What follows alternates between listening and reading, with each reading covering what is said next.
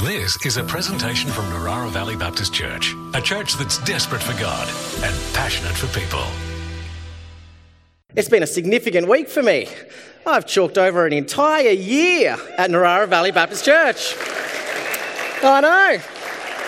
I know. Some of you are thinking, has it only been a year? Uh, where others are like, what happened? For me, it feels like the time has, has flown. Uh, and obviously, there's been a natural point for me to actually have a little bit of a reflect, a, a little bit of a think on uh, the past 12 months. And I recognize that in many ways it's been, it's a little bit like a dating relationship isn't it? Where you know i'm trying to get to know you guys you guys are trying to get to know me a little bit more and it, it made me think of one of my uh, favorite or certain, certainly um, lasting memories of my dating life. Uh, so, back in another age, before I met Kay, who can't believe it's taken me a whole 12 months to tell this story, um, I was. Uh, I'd started dating a nice Christian lady, um, and we were in that period of starting to get to know one another. We were only a, a few dates in, and and we went to, to Darling Harbour to have lunch by the water together because I am a classy guy, right?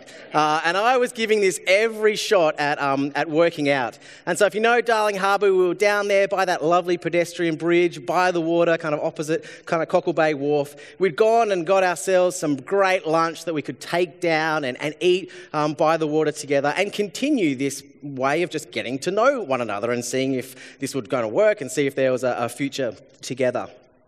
But if you've ever been to Darling Harbour and tried to have lunch there, you're not alone. You're not alone. There are a lot of people and there are a lot of seagulls. And I don't know if you know this about seagulls, but they are very determined and very focused. And if you don't believe me, go throw a chip at a beach uh, next time you're there and see what happens. So there we are, sitting next to each other with our, with our lunch, chatting away, our attention on each other. And it seemed like out of nowhere, this seagull full dive bombs this poor girl's lunch, like literally right into the lunch, poof, wings are in the face, uh, and flies off, right? And so, me, of course, wanting to, you know, good impression, gentleman, also show this lady that my priorities were in order, immediately went like this and protected my own lunch, right? No way, Seagull's gonna get my lunch. No, thank you. Never did quite work out why that relationship ended, but um, I'd love to speak to you this morning uh, on what I call the principle of the seagull. uh, a seagull is a masterclass in focus. Uh, and the spiritual principle I think I'd love to speak on today is this idea that what we carry in our hearts, what we desire, and what we fix our eyes on, we move towards. What we carry in our hearts, what we fix our eyes on, we move towards. And obviously, there's so many places in Scripture where we can ground this principle. Think about Joshua this side of the Jordan River, ready to enter into the promised land.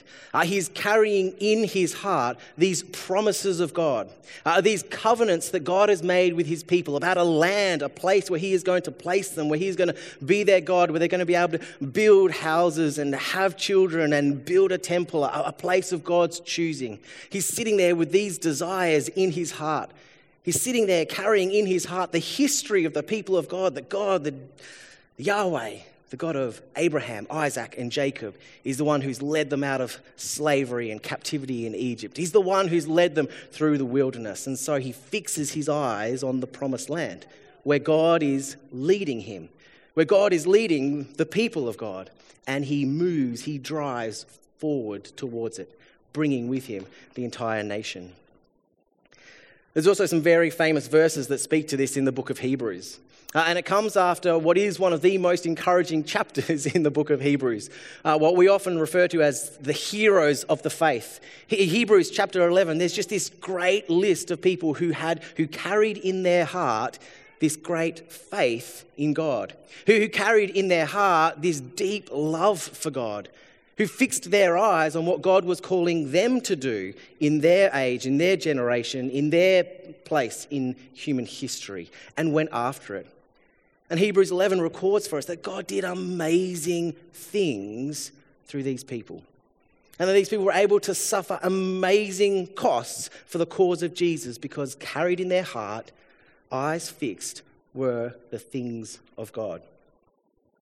And so then the writer in chapter 12 starts by then drawing his attention back to us. Then he says, We are to do likewise. We are called to be likewise.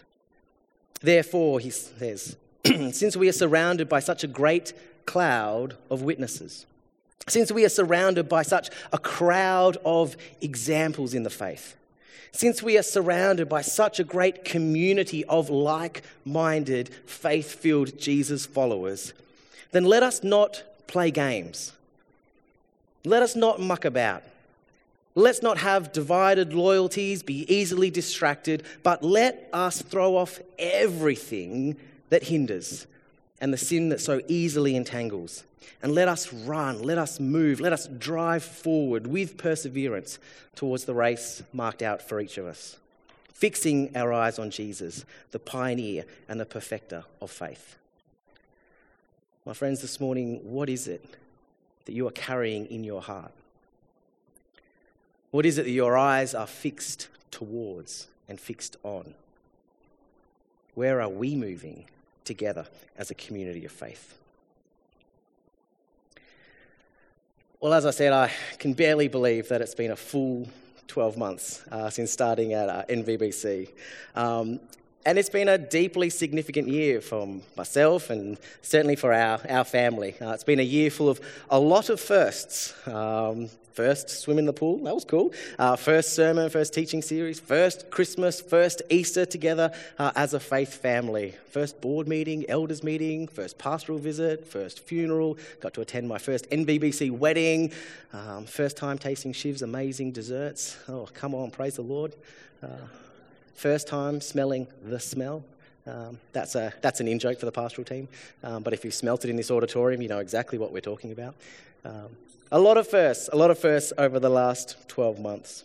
And at these kind of moments in life, same with birthdays or, or New Year's, uh, it's just a chance to actually look back and reflect. And so I've been doing a whole bunch of looking back and, and reflecting over the past 12 months. Where have we seen God at move? What have we achieved t- together? How have I grown uh, as a disciple of Jesus uh, and as a pastor, as a leader? What has God been teaching me? And so this morning, I'd love to share from that place of reflecting uh, and processing my first year here at NVBC. Uh, also, want to be really clear that this isn't a sermon about me, this is a sermon about us, and it's a sermon for each one of us. And as I've said, that this is kind of where I want to go that this idea that what we carry in our hearts, what we fix our eyes on, we move towards. So here's just a couple of really kind of, I think, simple yet profound and deeply important things that I'm convicted about, having been here for 12 months, of the sorts of things that we're called to carry in our hearts and we're called to fix our eyes on. And the first is simply this that we ought to keep a God sized vision for ourselves, for our church, and for our community.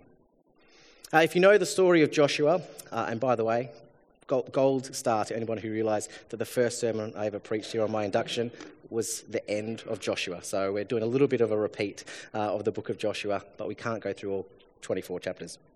Um, but if you think back to the, the, story of Joshua standing there on the, on the side of the Jordan River, uh, if you know the history of the people of God, this is not the first time that they've been in the place to step into the fullness of God's plans and purposes for them. Uh, you'll remember that story, won't you? That, that in the past, they kind of sent spies into the land. Uh, and they all kind of came back and said, apart from Joshua, they all said, Oh my goodness, it's too big. It's too hard. It's too scary. It's too risky for us to go in there. It's going to cost us too much to move into where God would have us. So maybe we should actually just stay here. Maybe it would be more comfortable for us Maybe it would be easier, maybe it's better if we just stayed where we were. And if you know the story, God goes, That is ridiculous. I am done with this generation. You are going to wander the wilderness Uh, until that generation has died out, and then you'll get another chance to step into the fullness of my plans for you.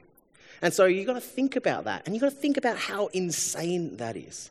That the people of God spend a generation wandering around the desert as a nomadic people, setting up tents, packing tents down, setting up the tabernacle, packing the ta- tabernacle down, collecting manna every day, not having a place, not having safety, not having security, not having a sense of identity because they didn't carry the vision in their heart. That they didn't have a sense that they could set their eyes on the truth that God was with them and that He was leading them into this.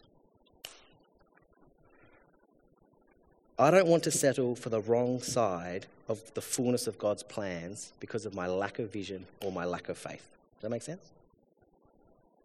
I don't want that for my family's life, and I don't want that for our shared life as a church at NVBC. You know, one of the things I was reflecting on, uh, obviously, was coming up here with uh, an enormous amount of optimism and hope and faith. And I think God given dreams and a sense of don't settle uh, for maintenance. Uh, and I remember um, a guy by the name of Evan, some of you will know Evan, um, bailing me up at the gathering. Um, I shared this story, I think, um, late last year. He, he, bailed me up at the gathering and he looked at me square in the eyes and he said, What is your intention for NVBC? I was like, Whoa, hello, haven't even started yet. it was like a month before I started. What are your intentions for, for NVBC? And I remember this collection of words coming out of my mouth that I believe really were from God. Uh, and I said to Evan, I said, I want to impact the kingdom of, I want to impact the Central Coast for the kingdom of God for generations to come. Yeah. And I felt like God said, correct. Don't you forget it. Don't you forget it. And that is such a God sized vision I am terrified by it. And I genuinely feel almost embarrassed to share that publicly because it seems so far out there uh, and so far reaching. And yet, I recognize that there's this beautiful spiritual principle, the principle of the seagull, that when we carry it in our hearts, when we fix our eyes on it, we move towards it, we drive towards it. And there's something about that vision that I find so grounding. Uh, it means that I, I stay humble because I can't do that. It means and it forces me to be a man of faith who deeply depends on God. Uh, it forces me to, to wrestle and to think through strategically how do we go after that together as the people of God? And one of the things I think it does, which is really beautiful, is it protects my heart. Having a God sized vision for your life, having a God sized vision for the life of our church, it actually protects us. It protects our hearts from falling into the trap and falling into the pattern that we come to church and we do the things and we serve and we preach and we're involved in programs because that's just what we do. That's what we've got to do to keep the lights on, the hamster wheel of the machine of church going because that's what someone did 10, 20 years ago. It protects us from that maintenance kind of mindset, and it always forces us forward, driving forward, believing that every time we gather, it's not just another Sunday, because God is at work and He is drawing people to Himself, and He is revealing Christ the Son. That every time we serve, we're not just filling a gap on a roster because there's a need but we're part of what God is seeking to do in and through us as a church community. Does this make sense? Yeah. Have a God sized vision. And so I'd love, yeah, as the pastoral team, we call this the why behind the what. we do a lot of what's, um, but it's the why behind it and the heart behind it. So would you carry in your hearts with me a God sized vision for your life and for the life of our church? And I know some of you capture this. I know some of you, this excites your heart and you dream and you pray into it uh, because I hear you come up to me and you say that when we get glimpses of it. So last Sunday night, we had a, a baptism service. Um, we're praising God for 11 young people declaring their allegiance to Jesus through baptism. Like, come on, that, if that doesn't deserve a, yeah, come on. and so, as part of that, and I know many of you were there, like this room was packed full, which is awesome, um, including a bunch of people who came to support friends and family who don't normally come to church. Uh, Johnny attempted some sort of head count. I think he got up to around 250, which is pretty good. Um, but the thing that I love is that, that so many of you walked in through the doors, uh, saw me, and said, Can you imagine what the, if it, this was every Sunday? And I was like, I do. I do imagine that. I do hope for that. I do pray for that. We are going after that together. And not just because we want a full room and to feel good that we're growing numerically. We'll get to this in the next point. But it's because each person needs to know Jesus. And there's a chance to transform lives as we introduce people to Jesus. Had the same thing uh, in the referendum day as well. Um, all of our community around us walking down, walking down the street, walking up the street, kind of peeling out of all those streets and, walking and converging here in this property.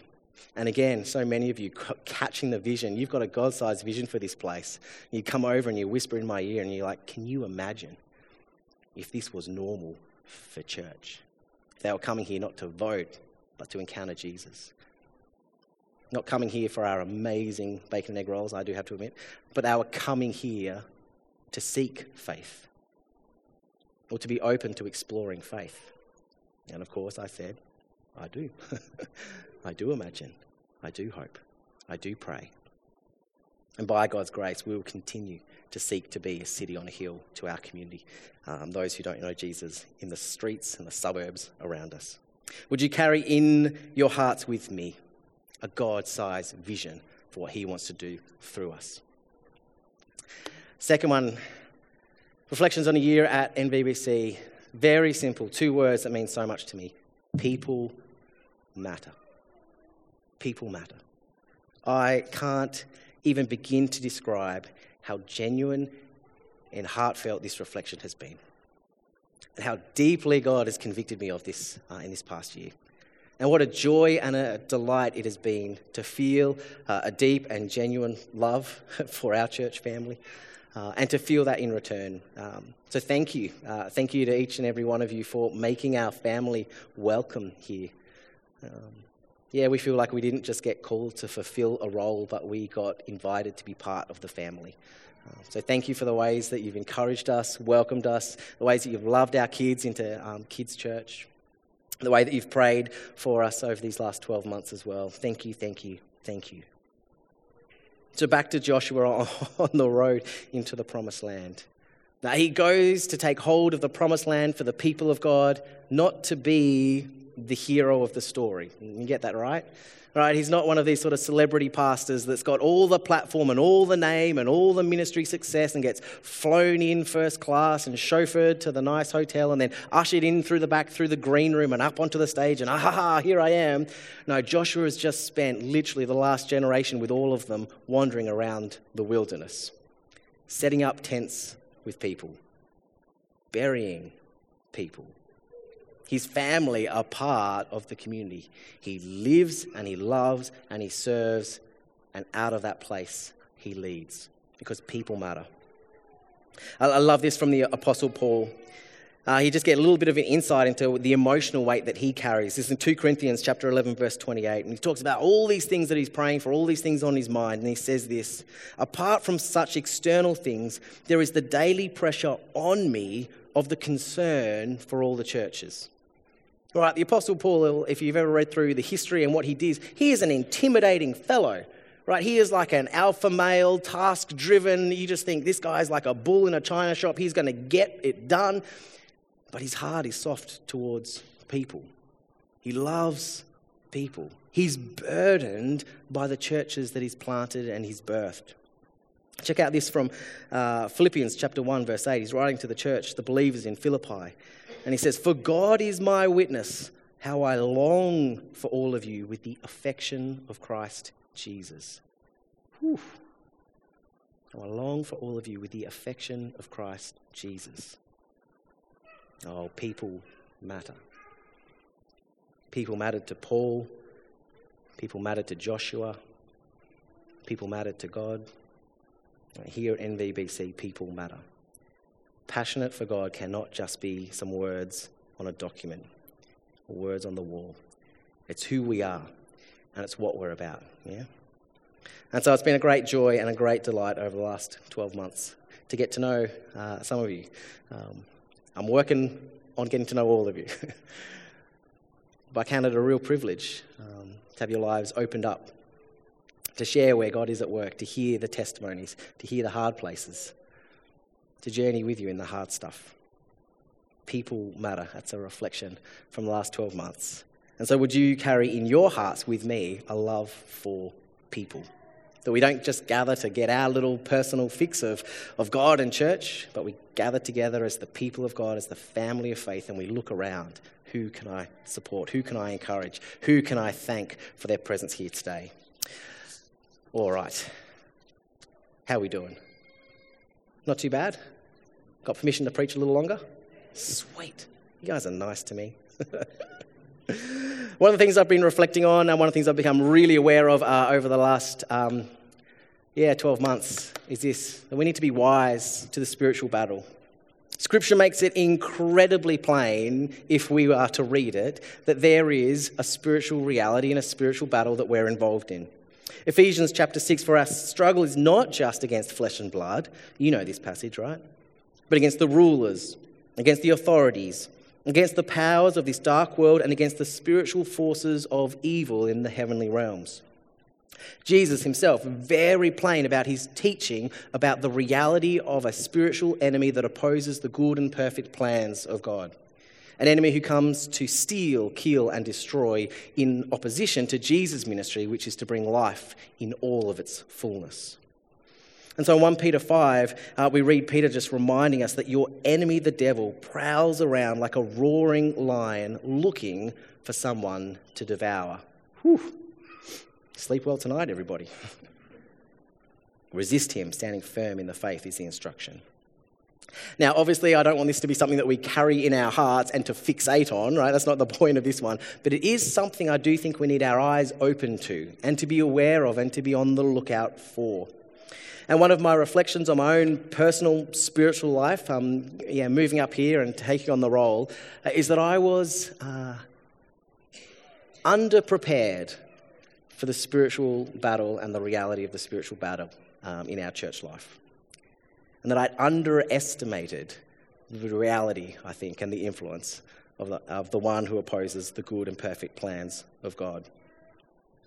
In fact, I think, um, particularly in our Life in the Spirit course, uh, I actually use the word shocked. I was shocked at the level of spiritual opposition that so many people uh, faced um, during that course. Here we are gathering together to, to meet with God and wanting to grow in our intimacy with God. And, and that first week, um, or that first fortnight after uh, Life in the Spirit began, it was ridiculous how many people came under what I would describe as clear and overt spiritual opposition. There was a number of people, not just one, but a number of people who were taken out of that course completely, um, even though they desired to do the course because of something that happened to them. And I remember sitting in, our, in a circle of our small group after one of the weeks and just starting by going, How was your week? And everybody sharing and just looking around. And we're all like shaking our heads. Yeah, Julie's there. You were there. Shaking our heads, being like, This is ridiculous. It's so overt and obvious when you name it. And it's actually quite empowering when you name it and you recognize it because you can bring it to the one who has authority and victory in all things.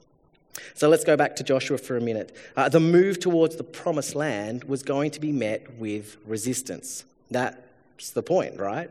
It, wasn't their land yet. They were going to have to take ground, take the ground that God had given them. It was their inheritance as the people of God, uh, but they were going to be met with resistance. Every inch of ground had to be hard won in battle. But what's the promise that God gave Joshua as he steps into the fullness of his calling? Does anyone remember? Very famous verse. Be strong and courageous because I, the Lord, will be with you. So we want to be wise to the spiritual battle, but only so much so that it leads us to actually take authority and to stand confident in the one who is with us, the one who is all powerful, who has all authority in heaven and on earth, and the one who is renewing and bringing renewal to all things. Be wise to the spiritual battle. Um, and I guess probably a little, little subsection of that one is recognize the priority and the importance of prayer as part of that. One final one from me reflections on a year at NVBC. Keep your flame burning. Keep your flame burning brightly. Keep that in your heart. Fix your eyes on that. Continue to move towards that. Uh, Joshua is a wonderful figure in um, in our Old Testaments, and I really encourage you to go do a, a character study on him if, if you haven't. Um, but I believe the things of God that Joshua oversaw for the Israelites were birthed out of passionate worship, personal encounter, and a deep love for God. I want to say that again because for those taking notes, that's worth writing down. I believe the things of God that Joshua oversaw for the Israelites were birthed out of passionate worship, personal encounter, and a deep love for God. One of the first things that we read about Joshua, son of Nun, Exodus 33, is that he lingered and he stayed and he presenced himself in the tabernacle. Moses would go and meet with God like a man face to face and he'd get his instructions and he'd leave. This is Exodus 33, verse 11. Moses would return to the camp, but his young aide Joshua did not leave the tent, stayed attending to the presence of God, stayed presence with God worshipped, personal encounter, deep love. And I actually think that's the qualifications that Joshua has to lead the people into where God was calling them to be. And at the end of his life, this is Joshua chapter 24, what I spoke about on my first Sunday ever here. Joshua, at the end of the life, is still in that place. And he encourages the people, not just to go and do this and do that, but he encourages them with their walk with God. Now then, Joshua says, throw away the foreign gods that are among you and yield your hearts to the Lord, to the God of Israel. To carry in here, to have at the seat of desire, the seat of affection, a yielded heart, a soft heart, a heart that loves God, a heart that's obedient to God, a heart that wants to see God glorified and honored in your life, in your conduct, in their case, in their nation, in our context, in our church. So keep the flame burning.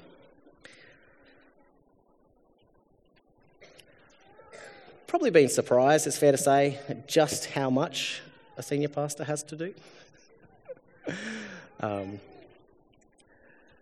and yet, I really appreciate that one of the most important things I can do is this. And one of the most important things you can do is this keep that flame burning brightly. Keep that first love, stoke that fires, love God, be devoted to God, be passionate about Him, worship Him, and then out of the overflow of that place, remember that this year, out of the overflow of that place, then we're going to do and be and become. But this is the kind of the seat, I guess, of the power, if you like, of the anointing, of our qualification. It's our passionate worship, our personal encounter with a personal God, and a deep love for Him. So 12 months, it's been fun. But we're just beginning, right?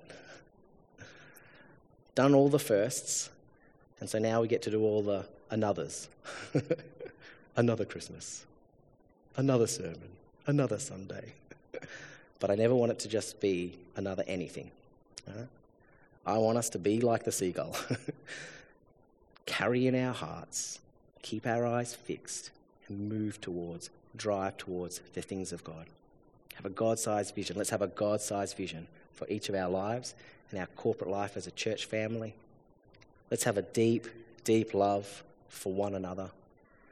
Let's not be unaware that there's an enemy roaming around, but let's keep our love and our passion and our devotion to Jesus alive.